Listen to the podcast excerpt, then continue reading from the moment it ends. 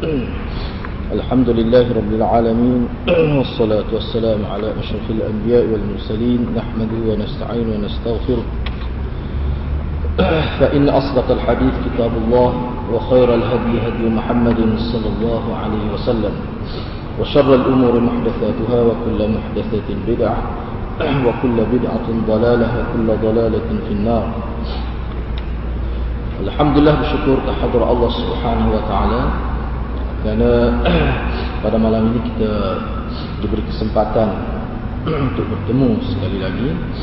Insya-Allah pada malam ini kita nak uh, bincang hadis yang ke-18 iaitu hadis yang berkaitan dengan takwa kepada Allah dan husnul khuluq, baik budi pekerti. Jadi hadis ini telah pun kita bincang pada minggu lepas. Jadi insyaAllah kita akan sambung. Dan saya nak baca sekali lagi hadis ini. Uh, dan harapnya hadirat-hadirat dapat uh, tengoklah sekadar yang ada. Yang mana hadis yang ke-18 ini diriwayatkan daripada Abi Dhar. Uh, seperti mana yang dilihat di skrin ini, itu teks hadis. An Abi Dharrin radhiyallahu anhu wa Mu'ad ابن جبل رضي الله عنه عن رسول الله صلى الله عليه وسلم قال اتق الله حيثما كنت وأتبع السيئة الحسنة تمحها وخالق الناس بخلق حسن بخلق حسن رواه أحمد والترمذي والدارمي والحاكم والبيهقي في شعب الإيمان Maksudnya diriwayatkan dari Abi Dzar dan Muaz bin Jabal radhiyallahu anhuma yang diriwayatkan daripada Nabi sallallahu alaihi wasallam. Baginda bersabda, "Bertakwalah kepada Allah di mana saja engkau berada. Iringilah kejahatan yang dilakukan dengan melakukan kebaikan. Nescaya kebaikan akan menghapuskan kejahatan." Hadis riwayat Imam Ahmad, Tirmizi, Darimi, Hakim, Baihaqi disebut dia sebut dalam kitab Syu'abul Iman. Ha, jadi secara umumnya hadis ini adalah hadis yang Uh, dikumpul disusun oleh Imam Nawawi uh, khususnya untuk sebagai uh, sebagai asas hadis 40 ni sekitar 43 hadis ini seperti mana yang hadirin dan hadirat maklum adalah merupakan hadis-hadis keras asas. Walaupun bunyi 40 pun kalau kita perhati dan mengikut takris daripada ulama mana suatu kesimpulan bila ulama tengok ulama buat penilaian. Dia kata Hadis 40 Imam Nawawi ini sebenarnya hadis yang menyentuh berkenaan dengan uh, asas-asas agama yang merangkumi akidah, uh, akidah, uh, syariat dan juga sulukiat ataupun akhlak terhimpun dalam asas-asas uh, sebagai fakta yang besar, perkara yang besar yang berkaitan dengan tiga prinsip besar, tiga tiang agama yang kita sebut sebagai akidah, aqidatan wa syariatan wa akhlaq. Jadi dalam hadis 40 ni itulah mana perbincangan dia. Walaupun nampak sikit tetapi dia punya rangkuman hadis-hadis itu menyentuh uh, ke semua asas-asas agama. Uh, misalnya dalam hadis yang ke-18 mengikut riwayat Abi Dzar dan Muaz bin Jabal dia kata Rasulullah sallallahu alaihi wasallam uh, telah bersabda Ah, bertakwalah kepada Allah di mana saja kamu berada, di mana saja engkau berada. Iringilah kejahatan dengan melakukan kebaikan. Pasti kebaikan yang dilakukan itu akan mampu ah, menghapuskan kejahatan yang dilakukan. Dan bergaulah dengan orang ramai dengan akhlak yang baik. Itu ringkas saja hadis. Ha, jadi makna secara umum Nabi sallallahu alaihi wasallam menampilkan ha, diri sebagai murabbi, pendidik. Jadi Nabi sebut benda ni. Cuma kerana hal ini kita sebut dah minggu lepas. Cuma saya nak simpul begini eh. Kita uh, jadi hadis ni saya nak pergi kepada kenyataan dari sudut menilai perkataan-perkataan uh, hadis. Perkataan-perkataan hadis. Ha, sebab itu kita akan bincanglah dari sudut hubungan apa maksud apa kaitan takwa kepada Allah lepas itu disebut mana kejahatan yang dilakukan boleh terhapus dengan melakukan kebaikan lepas itu apa hubungan takwa dengan pergaulan yang baik yang kita lakukan kepada manusia ada hubung kait ke tidak sebab Nabi letak dalam satu kenyataan dalam satu hadis. Jadi perkara ini menjadi fokus ulama juga dalam membicarakan hadis ini. Jadi sebelum sampai kepada perbincangan itu, kita nak setuh dulu mana huraian hadis dari sudut bahasa, dari sudut ibarat dia. Dalam hadis ini mula-mula sekali Nabi sebut uh, ittaqillah, mana bertakwalah kepada Allah. Di mana saja kamu berada. Apa maksud takwa? Uh, minggu lepas saya sudah telah sebut bahawa takwa makna yang masyhur. Definisi yang masyhur adalah imtisalu awamirillah uh, wa ijtinabu nawahi. Mana ikut segala titah perintah Allah dan jauhi segala larangan. Mana waktu itu merangkumi. Mana kita buat apa yang Allah suruh, tinggal apa yang Allah larang dengan penuh ikhlas kepada Allah, maka itu sudah bermakna kita bertakwa kepada Allah. Umumnya disebut begitu. Ah cuma uh, kita nak tengoklah juga sebab ittaqi ini dalam dengan erti fi'il amal bertakwalah engkau kepada Allah. Jadi asal perintah ini bagaimana? Asbab wurud hadis. Asbab wurud mana nak boleh timbul hadis ni, nak boleh wujud hadis ni bagaimana cerita dia. Jadi disebut oleh ulama, dia kata asalnya Nabi kata ittaqillah ni dia tuju pada Abu Dhar dan Mu'az bin Jabal. Dua orang sahabat Nabi radhiyallahu anhuma. Asal dia. Mana asal hadis ni? Mana Nabi sebut hadis ni asalnya ataupun disebut dalam istilah dia asbabul wurud. Mana sebab timbul hadis ini kerana Nabi sebut pada Abu Zar dan Mu'az bin Jabal. Ha, namun ulama kata walaupun sebut pada Abu Zar, pada Mu'az bin Jabal secara khusus, tetapi untuk iktibar kita tidak melihat sebab wurud yang khusus, tetapi kita lihat maksud Nabi sebut itu mengikut keadahnya bila sebut pada sahabat itu dia merangkumi generasi selepas sahabat itu keadaan yang sudah musallamah yang sudah diterima umum jadi dari sudut praktiknya ia merangkumi pada seluruh generasi sahabat dan generasi kemudian.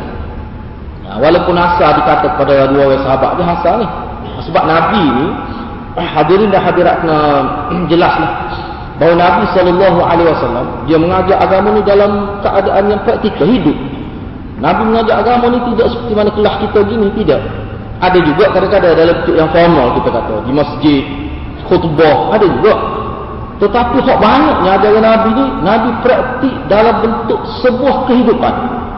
Jadi bila kata hidup ni luas lah.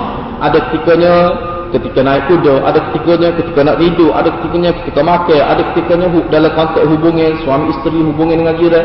Semua orang panggil manusia buat dalam hidup, maka Nabi dalam tempoh 23 tahun itu, Nabi tunjuk cara dia, sunnah dia yang diradai oleh Allah Subhanahu Wa Taala.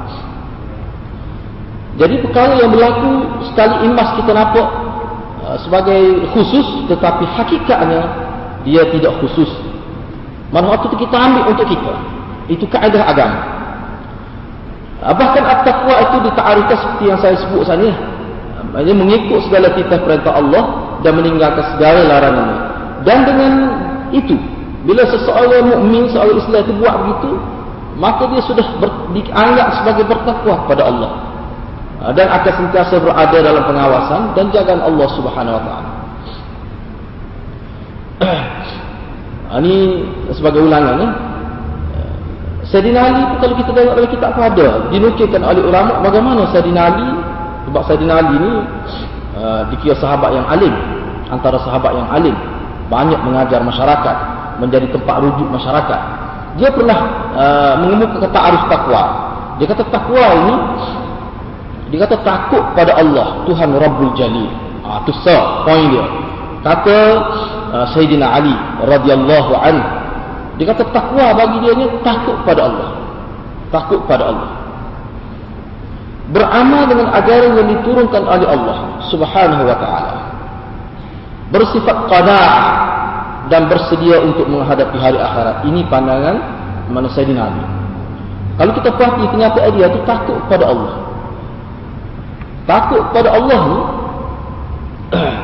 dalam doa kalau kita tengok antara doa Nabi Nabi ajar kepada kita ketika nak tidur nah Allahumma aslamtu nafsi ilaik. Nah antara doa dia kan wa fawwadtu ilaik wa fawwadtu amru ilaik amri ilaik. Dan ada beberapa kalimah lagi akhir sekali yang saya nak sebutnya Nabi suruh baca doa tu ketika nak tidur. Ketika nak pergi ke tilam, tempat tidur, lembek kita tu. Ha, Nabi kata, Ija'alhun akhirat kalam. Jadikan kata-kata itu sebagai akhir kalam kita. Ha, tu. Jadi, saya nak kait dengan hadis tu ni, maknanya kita menyerahkan diri, serah segala urusan kita, bahkan apa ni, iltaja'tu ilaih. Dalam hadis tersebut, iltaja'tu ilaih. maknanya saya nak terjemah ke bahasa Malaysia ni payah sebab dia dia macam-macam istilah. Iltijak ni dengan erti ni, ni untuk kaitkan dengan takwa. Iltijak ni dengan erti kita buat sesuatu khususnya dalam keadaan cemas dalam keadaan terhantuk dalam keadaan malapetaka dalam keadaan yang kita agak gawat lah kita tidak ingat pada benda lain. Mula-mula selalu ingat pada Allah subhanahu wa ta'ala. Hati kita secara mubashara selalu pergi ingat pada Allah itu salah satu mana ciri orang yang bertakwa kepada Allah Subhanahu Wa Taala. Dia mestilah gitu. Salah satu. Bakal hak tu besar. Sebab waktu duduk di bawah makna syirik kalau tidak lagi tu. Sebagai contoh. Kalau seseorang itu ha, sebab ni boleh menafikan takwa ini penting. Boleh menafikan takwa. Dia kata takwa-takwa tu tiba-tiba pengen dia ada azimat misalnya. Ataupun pakar cicing. Setengah-setengah cicing tu dia jangan ada kelebihan-kelebihan. Jadi bila berlaku apa-apa sebagai contoh. Sebagai contoh Nah, misalnya bila dia patah cicing-cicing tertentu lah. Bila nampak polis, dia teringat pada cicing tu. Dia teringat cicing tu dulu. Misalnya. Ha, kalau mengikut ulama, kita berasal pada hadis Nabi. Nabi suruh buat tu. Makna benda tu bahaya tu. Kalau dia pakai cicing dengan tidak ada menganggap ada apa-apa lebih pada cicing, dia tidak akan pergi teringat pada benda tu. Masa lepas tu kena teringat pada Allah. Ha, itu tak kena. Ha, itu tak kena. Ha, penting kita faham tu dalam bab takwa ni, kena faham tu. Ni, apa-apa dia tengok kau tu dulu. Ha, kalau nego pun, buka kedap, kalau tak sesuatu dia, dia aku. Jadi, kalau orang mari, bila orang mari, ni kan ada benda tu. Dia mari perasa, walaupun mulut tidak sebut. Jadi, benda-benda itu tak boleh. Kena buat. Dalam hidup kita, tak boleh buat. Bahaya kalau lagu tu. Dia boleh mencederakan akidah kita. Ha. Jadi, apa makna takwa kalau lagu tu? Bahkan salah satu makna takwanya takut pada Tuhan. Tu takut pada Tuhan itu mana kita sanggup serah pada dia lah serah pada dia. Ulama buat perbezaan. Apa beza takut? Sebab takut ni kita takut ni ada belakang. Kita takut ke cikgu takut oleh penggunaan istilah takut. Jadi mesti ada beza. Ha, sebab kalau ulama kata takut pada Allah eh, la malja'a wa la manja illa mink mana tidak, tidak ada tempat kita nak berlindung, tempat tidak ada tempat selamat kecuali kepada Allah. Selamat daripada apa? Minta ke mana? Min azabik, min iqabik ulama kata. Kita takut pada Allah ni apa maksud? Kerana kita yakin Allah itulah yang boleh mengazab kita, yang boleh memusnahkan kita. Apa saja Allah boleh buat kepada kita. Jadi bila kita takut kepada Allah dengan cara kita mendekatkan diri kepada Allah. Itu berbeza dengan kita takut pada makhluk, kita akan lari sejauh-jauhnya bila kita takut pada makhluk. Tapi takut kepada Allah kita nak lari ni.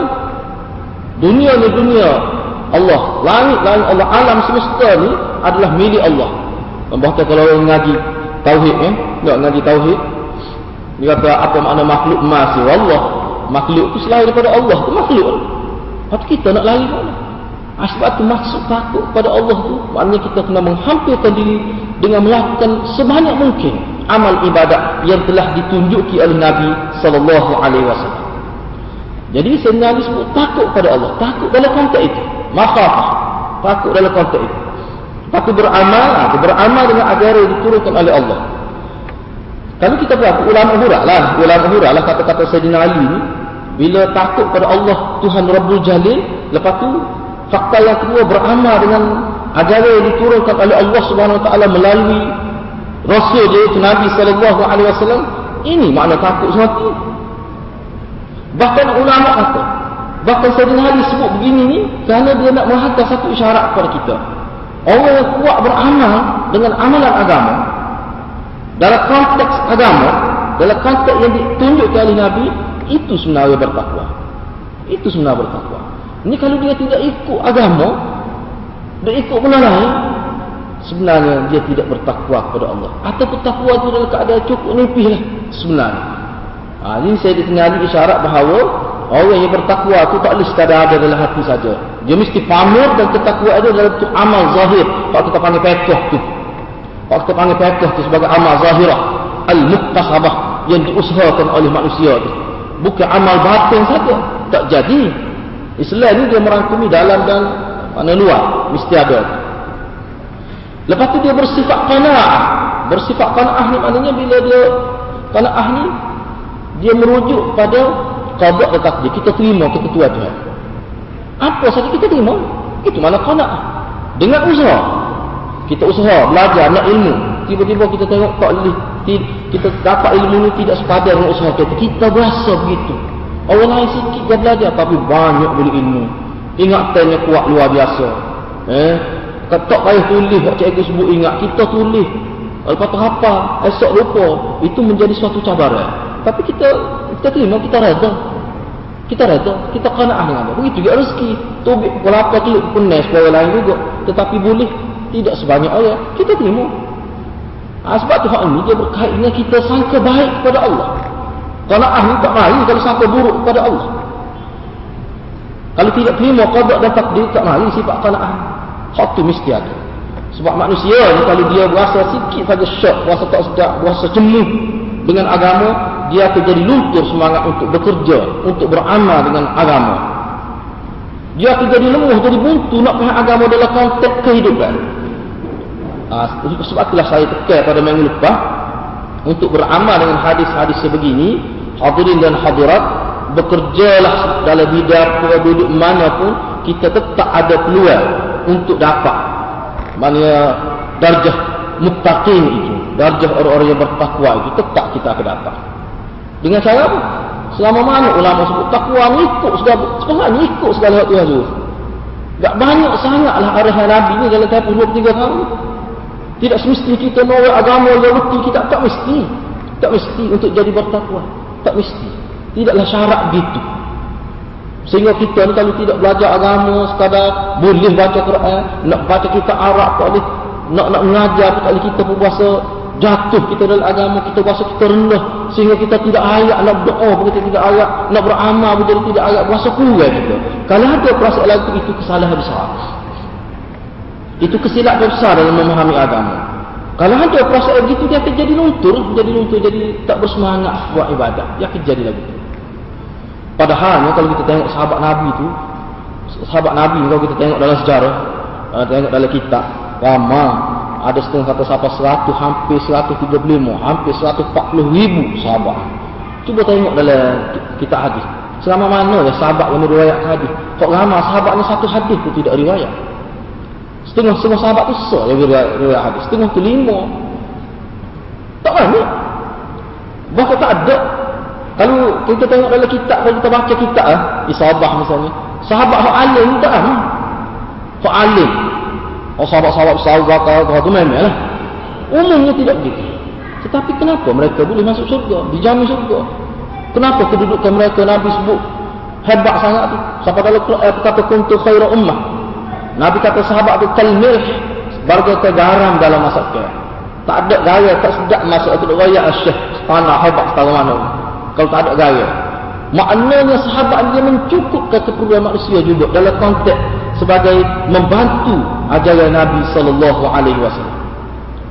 Dia boleh jadi lagu tu tu gimana ki imtisalu awamirillah wajtinabu nawah ki ikut dia ikut hak Nabi suruh.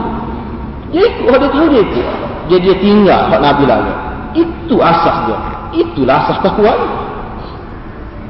Takkah kita tak tahu menipu tu dosa? Takkah tak tahu tuduh orang berzina itu dosa?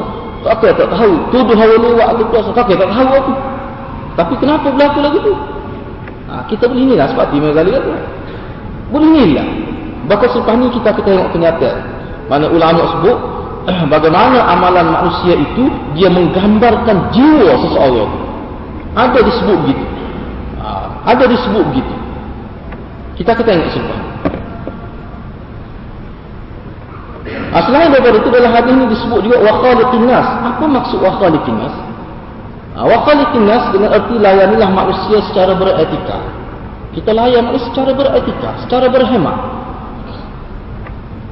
Jadi dalam kitab disebut beberapa perkara, beberapa ciri kita nak khaliqin nas. Ha, walaupun hak ni nampak nampak itu benar lah ni. Idea benar lah ni ni. Ha, mungkin payah kita nak buat tapi inilah yang hasil daripada pemahaman ulama. Ha, dia kata ini merujuk pada beberapa tindakan. Dalam konteks kita nak khaliqin nas, kita nak melayani manusia dengan baik. Situ khaliqin nas bi khuluqin hasan. Sebab ba tu haraja asli tempat tempat taluk dia khaliq kalau orang ngajar Arab tak tempat taluk haraja asli itu khaliq lah. Ha, jadi suruh bergaul dengan manusia dengan khuluqun hasan apa maksud? Dia kata ini merujuk pada beberapa tindakan. Yang pertama, mana berihsan kepada orang yang berbuat ihsan kepada anda. Jadi hak ni khaliqin nafs tu sebenarnya ada sambungnya dia tu, bi khuluqin hasan seperti pada teks hadis itu. Mana kita bergaul dengan manusia dengan akhlak yang baik. Akhlak yang baik. Ha, jadi ini merujuk pada beberapa perkara. Yang pertama berihsan kepada orang yang berbuat ihsan kepada kita. Orang buat baik kita, kita buat baik. Yang kedua, berihsan kepada orang yang tidak berbuat ihsan kepada kepada anda. Dia tidak buat ihsan kepada kita. Kena ingat ni, ihsan ni maknanya lebih daripada buat baik. Ihsan ni bukan bukan buat baik. Dia atas lagi daripada makna buat baik sebenarnya. Cuma nak terjemah dalam bahasa Melayu, tak ada kalimah yang sesuai. Misalnya kita buat baik pada bapak kita dalam kadar biasa lah, kita buat juga. Itu biasa. Kalau ihsan lebih daripada keperluan, itu mana ihsan? Lebih daripada keperluan. Kita nak beri duit pada ayah kita misalnya. Ayah kita kaya pada kita. Lepas tu kita nak beri, pemalu dia, pemalu nak ambil. Lepas tu lagu mana lagu tu? Tak berakna lah jadi kita hubung dengan ayah kita. Tak. Situlah ihsan. Ihsan itu tu. Ah, kita buat benda-benda lebih kadang-kadang dia tak perlu pun. Kita beli baju, pada dia beli beli baju mahal lagi. Ibu bapa dia nak, nak itu ihsan. Kalau kita apa harus sebut. Telefon ke dia, ha, seminggu sekali. Tanya apa khabar. Ha, tu. Walaupun kita tahu dah dia sehat mana kita buat lebih lagi. Dia akan biasa duit dia cukup dah. Ha, itu makna ihsan yang bahasa muda berihsan kepada orang yang berbuat jahat kepada anda. Bahawa ini Nabi beretik dalam banyak hadis. Bahkan salah satu ciri Nabi yang tersebut dalam kitab Taurat dan Injil ada sebut sifat Nabi akhir zaman ini dia? Dia akan buat baik kepada orang buat jahat kepada dia. Itu disebut dalam kitab.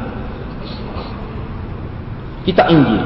Bukan bermakna dia dayus tidak tapi orang yang berhemah tinggi. Orang yang berpandangan jauh. Orang orang jenis jenis kita kata berpandangan jauh tinggi nilai budinya dia tidak gaduh. Mana dia bertindak tu orang buat jahat kita dia buat baik juga. Dalam keadaan orang nampak dia bukan penakut memang orang tahu Nabi tidak penakut Nabi pernah bergusti dengan ahli gusti. Kalah ahli gusti. Nabi apa? Dalam hadis sebut Nabi. Nabi pukul tiga pagi. Berlatih kuda. Sahabat dia hitam. Dalam hadis sebut. Nabi nak yang gagah dari segi fizikal dia. Dia bukan jenis penakut. Tapi dia tak buat. Kerana sabar. Boleh buat tapi dia tak buat. Nabi naik naik naik kuda disebut dalam sirah. Tak pegang tali tukar kuda. Pegang pedal dua-dua. Boleh Nabi buat begitu. Tak jatuh hebat tak hebat dia punya imbangan diri dia tu dia boleh buat gitu tapi kenapa dia tidak balas lewat jahat kepada dia? Dia rasa. Sebab dia nak pamerkan aku sebagai Nabi sentiasa ingin nasihat agama tu nak baik. Nabi praktik itu jadi kita nak praktik ni sebab tu kata nak praktik ni kena hikmah. Tengok jangan siapa jadi dayus. Atau dia kena tengok lah. Kena fikir lah. Gunalah akal yang Allah beri pada kita tu yang keempat istiqamah melakukan ihsan dalam pergaulan. Dalam pergaulan kita kena berlaku ihsan. Yang kelima melatih diri berpenampilan baik semasa bergaul. Dia kena latih. Kena latih, kena tengok lagu mana. Kalau orang tegur kita, kita kena ambil sebagai ibadah, sebagai ibrah, sebagai pengajaran. Mungkin akan berlaku semasa kita bergaul dengan orang terlangkah yang silap. Kita langkah kita tu tak betul. Ha, kita kena ambil. Jadi benar-benar begitu. Kalau buat dengan penuh sedar begitu, maka kita sedar Khalid. Kita sudah melayani manusia bergaul dengan manusia dengan cara yang baik. Yang mana dalam hadis ni Nabi tak sekali dengan arahan takwa kepada Allah Subhanahu Wa Taala. Maknanya hubungan khaliqin nas biqulukin hasan dengan ittaqullah itu hubungan yang sangat erat. Bahkan ulama kata salah satu ciri orang bertakwa ni dia baik dengan orang. Kalau ittaqullah itu dia panggil hablum minallah khaliqin nas dia panggil hablum minan nas Mana kita jalankan hubungan dengan Allah dengan cara imtithalu awamirnya wajtina binawahi. Itu maksud takwa ni. Mari kita jalankan hubungan kita dengan Allah. Lepas tu kita bergaul dengan manusia, hadis ni luas bergaul dengan manusia dalam konteks apa dalam konteks apa berniaga berkawan berjiran apa saja bila melibatkan kita ber, buat hubungan dengan manusia termasuk dalam khaliqin nas bikhuluqin hasan sebab itulah ulama kata hadis ini dia memadukan dua perkara yang pertama mengajak manusia supaya mengikat diri dia membuat hubungan melakukan supaya dia berhubung dengan Allah dengan melakukan ibadat yang khusus. Yang kedua dalam masa yang sama dia juga mesti melakukan hubungan dalam konteks hablum minan nas. Dia mesti buat hubungan dengan manusia. Nah situ tuntutan takwanya adalah dengan cara yang baik. Itu maksud hadis Nabi. Cuma di tengah hadis ini disebut wa atbi'is sayyi'ah al-hasanah tamuha waktu kita akan tengok ni. Jadi maknanya ulama sebut ini termasuk wajah manis senyum lembut perwakilan menampilkan sifat kasih saya tidak bersangka buruk bersikap ramah seterusnya. Seperti mana yang hadirin hadirat boleh lihat di skrin itu itu semua adalah merupakan suatu pemahaman ulama daripada hadis-hadis yang banyak. Ha, senyum eh, mana sedekah. Ah ha, tu. Senyum itu sedekah mana buah duri daripada jalan misalnya. Itu benar-benar ciri. Khaliqin nas bi khuluqin hasan laku itu termasuk batu ulama faham begitu jadi saya tekan juga uh, walaupun fikir juga boleh ke tidak hadirin hadirat mana faham tapi uh, kita nak supaya hadirin hadirat mana cuba biasa dengan bahasa hadis. Itu tujuan saya buat ambil satu-satu tu uh, misalnya khuluq khuluq. Dalam Quran guna khuluq. Khuluq ni dengan erti dari sudut bahasa dengan erti tabiat uh, bi khuluqin hasan. Kita ada baca doa bila tengok cermin bila tengok tu dah. Uh, Allahumma ahsana khalqi fa ahsin khuluqi. Ya bila kita tengok cermin kita baca sama. Ya Allah ya Tuhan ku alangkah cantiknya fizikalku. Ya tubuhku muka aku comelnya ya Allah fa ahsin khuluqi. Oleh itu elokkanlah juga budi pekerti. Ha, budi pekerti. Tak apalah kita nak lihat. Dari sudut bahasa ini Allah panggil istilah agama. Khuluk ni adalah istilah agama. Dari sudut bahasa khuluk ini dengan erti tabiat. Perbuatan spontan. Tidak diarah-arah tidak dipikir-fikir dia jadi dengan sendiri. Kebiasaan dan berkait dengan tingkah laku itu dari segi bahasa. Namun Imam Al-Ghazali mentarifkan sebagai khuluk ni itu kondisi jiwa yang lahir daripada pelbagai tingkah laku tanpa dibuat-buat dan tanpa dipaksa-paksa bahkan tanpa difikir-fikir untuk melakukannya. Oh tu kata Imam Ghazali dia kata sebenarnya khuluk-khuluk ni maknanya keadaan jiwa. Jiwa seseorang yang mana jiwa itulah yang mengaruh anggota lahir dia untuk buat sesuatu tanpa dipaksa-paksa tanpa disuruh-suruh bahkan tak fikir jadi dengan sendiri itu sebenarnya makna khuluk kata Imam Ghazali Makna tu sangat dalam ke apa Imam Ghazali sebut. Jika kelakuan yang lahir dalam bentuk mahmudah dan bersesuaian dengan syarat, maka dia disebut khuluqan hasanan. Tetapi namun kalau tidak baik, perbuatan yang lahir itu tidak baik. Allah sebut sebagai khuluqan sayyi'an. Itu kata Imam Al-Ghazali. Jadi kalau itu habis hadirat kena ingat sebab sebab ni dia ada ada berkait yang kita nak sebut. Maknanya ginilah sebenarnya. Saya sebut selalu nah. Mengikut ta'arif Imam Ghazali dah lain lagi sebenarnya Allah panggil akhlak baik ni apa? Akhlak baik ni. Mana akhlak baik ni ben, dia bersifat batin. Dudal lah sebenarnya. Itu baru jadi akhlak kalau buat dengan terpaksa sedekah dengan terpaksa dalam keadaan rasa lagi saya pada hari itu buat baik pada Allah dengan payah-payah sebenarnya tidak maksud akhlak lagi itu itu maksud dia. Ada kita kadang-kadang kita sendiri buat ada pengalaman kita buat benda baik tapi rasa payah rasa terseksa. Rasa beban. Acer itu amalan kebaikan dia buat tidak sampai ke peringkat hasan lagi. Itu baru dalam proses latihan. Dia kena buat terus buat terus. Sampai berasa tak ingin sepuluh ingin sepuluh semaya dengan ikhlas maya tak tinggal selama kelama dia tak ada takut tapi setengah orang itu berat dalam keadaan kusala disebutnya Bang, semaya dia tak ada kesalahan. Itu tanda dia belum sampai ke peringkat yang sepatut yang dikehendaki oleh agama lagi. Berat-berat rasa semaya. Bahkan bila sudah semaya itu bahasa lepas itu bahasa lega. Dia bahasa lagi tu. Maknanya berat semaya. Cah itu. Tanda mana dia tak sampai ke hak takwa lagi. Itu kata-kata ulama tarbiyah. Ulama kita boleh nilai sendiri. Kita tak perlu nilai. Kita boleh nilai sendiri. Jadi para ulama dalam ilmu pendidikan, ilmu tarbiyah menyebutkan bahawa akhlak ni sebab kita nak berkait dengan kulit ni, akhlak ni merupakan uh, rupa dalaman seseorang. Manakala jasad merupakan rupa luar seseorang. Seperti Imam Ghazali sebut sana. Mereka juga menyebutkan bahawa akhlak itu terbagi pada dua. Jabal jibilli dan muktasibi. Akhlak itu terbagi pada dua. Yang perbuatan manusia, perbuatan untuk jibilli. Jibilli ni, ya, jibilli mana buat dalam keadaan yang sudah jadi adat kebiasaan dia. Ah, bila dia buat tu mudah. Nampak orang, nampak orang susah, jadi tunang selalu. Tanpa fikir-fikir. Itu makna sudah jadi tabiat, jibili dia panggil. Setelah itu mikir, mikir. Jadi lama ambil masa fikir nak baik tidak. Nah, maknanya perbuatan itu masih lagi dalam perkiraan. Muktasibi. Nak tengah hitung, nak buat keduk, nak buat keduk. Mana tak jadi jibili lagi. Walaupun kebiasaan akhlak bersifat jibili. Namun hadis ini merujuk pada akhlak muktasibi. Apa maksudnya? Jadi bila kita nak khuluk, khaliqin nas bi hasan, ini merujuk pada mana perbuatan kita nak buat baik kepada orang ini kadang-kadang dia sakit banyak perkara susah juga kadang-kadang mungkin setengah-setengah perkara mudah kita buat mungkin jiran kita setengah orang itu kalau adik-adik dia mudah mana dia tolong tapi kalau orang luar dia jadi mikir jadi sikit Nah, sedangkan untuk Nabi ya, suruh juga pada orang luar. Ah, jadi maknanya dari sudut adik-adik dia sudah jadi jibili. Jibili ni maknanya jadi mudah. Tak mikir adik-adik tak mikir adik-adik. Adik-adik. Jangan marah lagi tu. Kalau nak tolong, baru tu kembali habis harta. Tak apa kepada dia. Ha, makna jibili. Sudah jadi jibili. Tapi kalau orang lain, mana perlu muktasab. Perlu usaha lah. Perlu kena tugas tenaga. Sebelum mikir berat-berat tu. Berat je. Berat tapi berasa berat. Ha, itu makna muktasab. Jadi hak ni, kata ulama hadis ni merujuk pada akhlak muktasabi. Maknanya yang mesti kita usaha buat. Bagi setengah orang, nak buat bahagia kepada orang ini payah. Payah. Nak buat baik kepada orang ini payah. Payah nak buat baik kepada orang.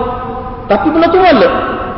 Ha, jadi kena usaha. Itu mana muktasibi. Kadang-kadang berlawannya dengan nafsu kita. Ha, sebab, itulah Allah lebih pahala besar. Sebab nak lawan. Dia siapa satu peringkat. Bila dilatih, di training gitu, dia akan menjadi jiwa. Jadi adat kebiasa-biasa. Yang ini kita buat. Dan para sahabat radhiyallahu anhum boleh katakan amal kebaikan semuanya jadi jibili pada mereka. Tidak jadi muktasabi. Jadi jibili. Jadi tidak. Tak boleh nampak. Sehingga hebat-hebatnya, dia punya kesan dalamnya, betulnya jiwa sahabat ni, sehingga tak ada langsung kepentingan duniawi. Tak ada. Wa yu'thiruna ala anfusihim walau kana bihim khasas. Itu hadis itu berkait dengan dalam satu peperangan. Bila sahabat rebah dalam peperangan, lama bergelimpangan, uh, tak mati lagi, tapi dalam keadaan alma, alma, alma minta air. Jadi petugas-petugas ni wagi nak agi minum air pada seorang ni dia dengar orang minta air dia suruh agi ke orang lain dulu itu sifat yu'thiruna ala anfusim dia utama ke orang lain walaupun kana bihim khassasah walaupun dia pun perlu tapi utama ke orang lain. Buat apa mari lagi tu? Maknanya sifat dia hak Nabi ajar buat baik kepada orang sudah jadi jibil kalau tak ada dia perlu tak boleh tak rasa juga. Ayat kita nak kata ada pitih nak boleh sedekah nak boleh tahu tapi Abu Bakar Nabi tahu Abu Bakar ni jiwa dia tu untuk ibadat ni jadi jibili. Sehingga dia nak bila dia nak sedekah satu patuh harta dia kepada Nabi Timur Abu Bakar satu patuh nak harta dia kepada jalan dakwah. Nabi Timur. Tapi ada setengah-setengah sahabat Nabi pilih Nabi Nila ginilah ini 50 patuh sudah ada juga sahabat nak beri semua harta. Nabi tak terima. Nabi kata mari sikit sudah Pak tu buat klik pada anak isteri buat klik pada keluarga.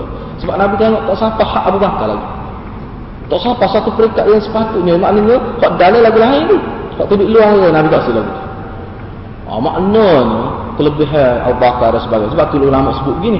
Jadi, berbalik pada Ibn Ghazali sebut sana ni, eh, berkait dengan batin, kita kata akhlak ni berkait dengan batin, rupa zahir ni menggambarkan uh, luar kita, akhlak ni melambangkan batin kita dengan erti kita boleh nilai Orang ni kalau suka baik kat orang rasa sebelah pada itu jati baik lagi.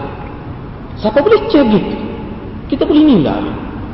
Nabi tak benar kita nilai batin orang. Tapi kita nilai berdasar pada fizikal. Perbuatan lahir tu. Kena nilai tu. Ha, jadi kita boleh tengok. Apa pula maksud atbi'? Sebab dalam hadis ni ada Nabi sebut. Wa atbi'is sayyah al-hasanah kamuha. Mana kita iringi. Iringi kejahatan yang dilakukan itu dengan kebaikan. Jadi kebaikan yang dilakukan tamhuha. Dia boleh menghapuskan kejahatan. Jadi atbi' ni apa maksud? Ini saya pakai terjemah saya tak teks Arab je lah. Jadi selepas maksud atbi' ni mana kita iringi. Bila buat jahat kita pun buat baik. Itu dia panggil atbi' kita iringi. Dengan maksud selepas melakukan kejahatan maka bersegera melakukan amal soleh seperti bertaubat dan beristighfar. Kau ni kenapa? Ha? ha minggu lepas saya sebut dah. Nak ulang lagi. Bila seseorang tu buat jahat. Bila buat jahat takut dia silap faham hadis ni. Sebab tu ulama tekan juga tu bila buat jahat, lepas tu dia buat kebaikan. Bila buat jahat, pergi semaya. Bila buat jahat, malam baca Quran. Bila buat jahat, semaya tahajud 12 rakaat misalnya malam. Ya, ya kalau gitu. Ya kalau gitu. Dah tak jadi gitu. Dia kena taubat dulu dan istighfar. Bila sebut taubat, buat jahat kena taubat. Sinilah kita kembali pada rukun taubat lah. Tengok buat tu pula. Kalau kesalahan kita dengan manusia, ah, itu payah. Kalau kesalahan kita dengan Allah SWT lebih mudah. Duduk di tikas maya boleh sesat. Tapi kalau melubak ke eh, permasalahan kita dengan orang ramai. Dengan manusia, kita kena sesat. Kalau kita ambil harta dia, sama ada hutan dan sebagainya. Tak jelas. Tak sedut orang ya maya. Pecah dari-dari maya malam tu. Tak tak. Dia tak hapus tu. Sebab apa? Sebab kesalahan kita dengan manusia. Kamu kena sesat ke masalah harta. Selesai ke masalah maruah dia. Maruah dia. Maruah Imam bertahan Maruah ini sampai syahid dalam hadis sebut. Kamu malu kau begitu sekali seantero dunia kamu malu kau. Fitnah kau misalnya. Nah, tiba-tiba guk, kamu guk lagi Mekah nak datang. Tak guk. Kena minta maaf. Bahkan setengah ulama kata. Setengah ulama kata. Ketika menghuraikan la'anallahul muzahirun. Allah melaknat orang yang buat kesalahan terang-terangan termasuklah orang yang mengiklan kesalahan orang termasuk juga. Orang lain buat maksiat secara tertutup. Dia hanya disebut secara terbuka masuk dalam media ni. Kalau betul kalau itu salah pun pelaku itu salah tak kira lah apa saja tak kira lah. Dia diiklan kalau itu susu yang kira lah sebab mengikut perkara Islam orang yang buat maksiat dalam keadaan susu-susu lebih baik daripada buat maksiat secara terbuka tu. Tiba-tiba kawan ini katakanlah seorang kita katakan memang dia salah lah sesiapa saja. No. Tiba-tiba kita iklan secara terbuka. Kita tu termasuk dalam Allahul muzahirun. Allah melaknat orang yang menzahirkan maksiat. Allah laknat. Laknat ni apa maksud? At-tardu minar rahmah. Dia jauh daripada rahmat Allah. Hadirin hadirat kena ingat. Kita tidak tahu punca Allah rasakan dunia ini kita tidak tahu punca Allah memporak-porandakan negara kita. Kita tidak tahu. Takut kerana benda ini berlaku secara terbuka.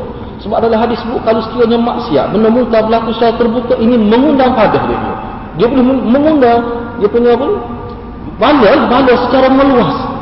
Kalau kesalahan, misalnya tuduh orang berzina, misalnya kalau berlaku di curuk-curuk kampung gitu saja, tak? tidak secara terbuka, orang pun tak khabar, itu dia tidak lebih baik. Tapi kalau sekiranya dia Allah secara terbuka, itu bahaya. Siapa bodoh bertanya kita lewat ke apa misalnya. Tak sakit kepala kita nak ayat. Budak-budak ni, budak baca baca. Itu maksud saya tidak merujuk pada mana-mana pihak, tapi dalam konteks agama kita bercakap. Ha, kena ingat aku eh. Ha, jadi kita sebagai orang Islam, eh, jangan menjadi penyambung kepada lidah syaitan. Jangan menjadi penyambung kepada lidah syaitan. Kalau dengar kita senyap sini. Kita kena pulau benda-benda kita. Jangan kita bersekongkol, jangan kita duduk sama sebab kita tak tahu. Bahkan dalam fiqh kalau betul dia buat apa tak boleh buat gitu. Cuba tengok dalam sejarah Nabi sallallahu alaihi wasallam. Ada seorang perempuan yang berzina. Nabi dia mengaku. Nabi kata ahsin alaiha. Nabi kata kepada wali dia, walaupun anak kamu ni berzina, memang begini dengan pengok besar, ngandung, dia banyak dia berzina. Nabi kata pada itu ahsin ilahi. Kena jaga molek, kena ihsan pada dia. Walaupun dia perzina, tapi kena berlaku ihsan pada dia. Kena cara molek, jangan sakiti hati dia. Nabi sebut gitu. Bukan kata kita duduk godai dia orang. Ah, tidak lagi tu. Kalau betul dia salah, ahsin ilaiha. Jadi ayah dia memang tu jaga anak dia ni. Supaya dengan anak dia ni dunan. Sebab apa Nabi sebut? Ha, jadi mana kita kena ingatlah kita orang Islam ni dia tak serupa dengan orang kafir. Dia lain, dia tak serupa. Jangan kita pengaruh dengan budaya orang kafir. Cara orang kafir. Sama ada dalam apa saja pekerjaan kita, dia tak boleh serupa.